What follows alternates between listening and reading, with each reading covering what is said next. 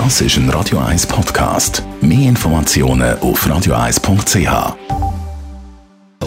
Netto, das Radio 1 Wirtschaftsmagazin für Konsumentinnen und Konsumenten, wird Ihnen präsentiert von Tracker.ch, der weltweit führende Anbieter für mobile Ortungslösungen. Hannes Dickelmann. Die Fluggesellschaft Swiss muss für das erste Quartal 2019 einen deutlichen Gewinneinbruch vermelden. Ganze 54% weniger als noch ein Jahr vorher hat die Lufthansa-Tochter verdient. In Zahlen gut 48 Millionen Franken. Der Hauptgrund ist laut Mitteilung, dass andere Airlines zu Europa ihre Kapazitäten stark ausbauen, haben, was zu einem Preiszerfall geführt hat. Der Westschweizer Konsumentenschutz wirft den 4 Unternehmen Fust, M Electronics, Interdiscount und Conforama vor. Sie haben ihre Kunden mit irreführenden Aktionen bewusst über den Tisch gezogen. In vielen Fällen sei bei Aktionen nämlich der frühere Basispreis nicht oder falsch genannt worden, heisst in einer Mitteilung. Klagen und Anzeigen gegen die 4 Unternehmen haben wir bereits eingereicht. Ein Buss von der EU drückt auf das Ergebnis vom Google-Mutterkonzern Alphabet. Die Amerikaner haben in den ersten 3 Monaten vom Jahr aber trotzdem sehr viel Geld verdient und vor allem auch umgesetzt. 36 Milliarden US-Dollar Umsatz werden gemeldet, das Plus von 17%. Und trotz der besagten EU-Buss von 1,7 Milliarden, das übrigens wegen Ausnutzen von marktbeherrschender Stellung in der Online-Werbung, hat es immer noch 6,5 Milliarden Dollar Gewinn gegeben.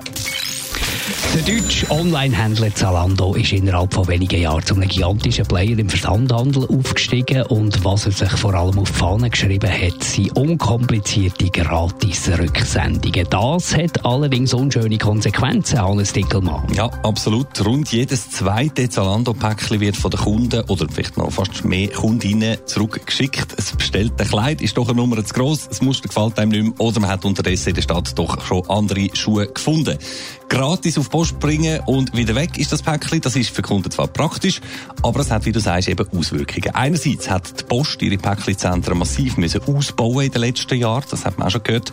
Da gibt es jetzt ganze Abteilungen bekanntlich, wo nur Zalando-Päckchen durch die Anlagen laufen. Und wie man heute im 20-Minuten liest, ist die Zurückschickerei auch eine grosse Belastung fürs Klima. Das Klima natürlich das Schlagwort von der Stunde. Wer hat da jetzt genau was ausgerechnet? Die Universität im deutschen Bamberg ist das gewesen. Die kommt in einer Studie nämlich zum Schluss, dass pro zurückgeschicktem Zalando-Päckchen etwa 850 Gramm CO2 anfallen.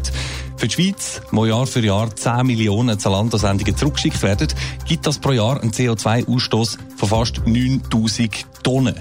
Das Unternehmen selber will all die Zahlen zwar nicht kommentieren, es hat aber auch schon geheissen, ja, man will die Zahl von Rücksendungen tendenziell oben runterbringen, zum Beispiel mit besseren Produktbeschreibungen im Onlineshop. Netto, das Radio 1 Wirtschaftsmagazin für Konsumentinnen und Konsumenten, ist Ihnen präsentiert worden von Tracker.ch. Weltweit funktionierende Ortungslösungen.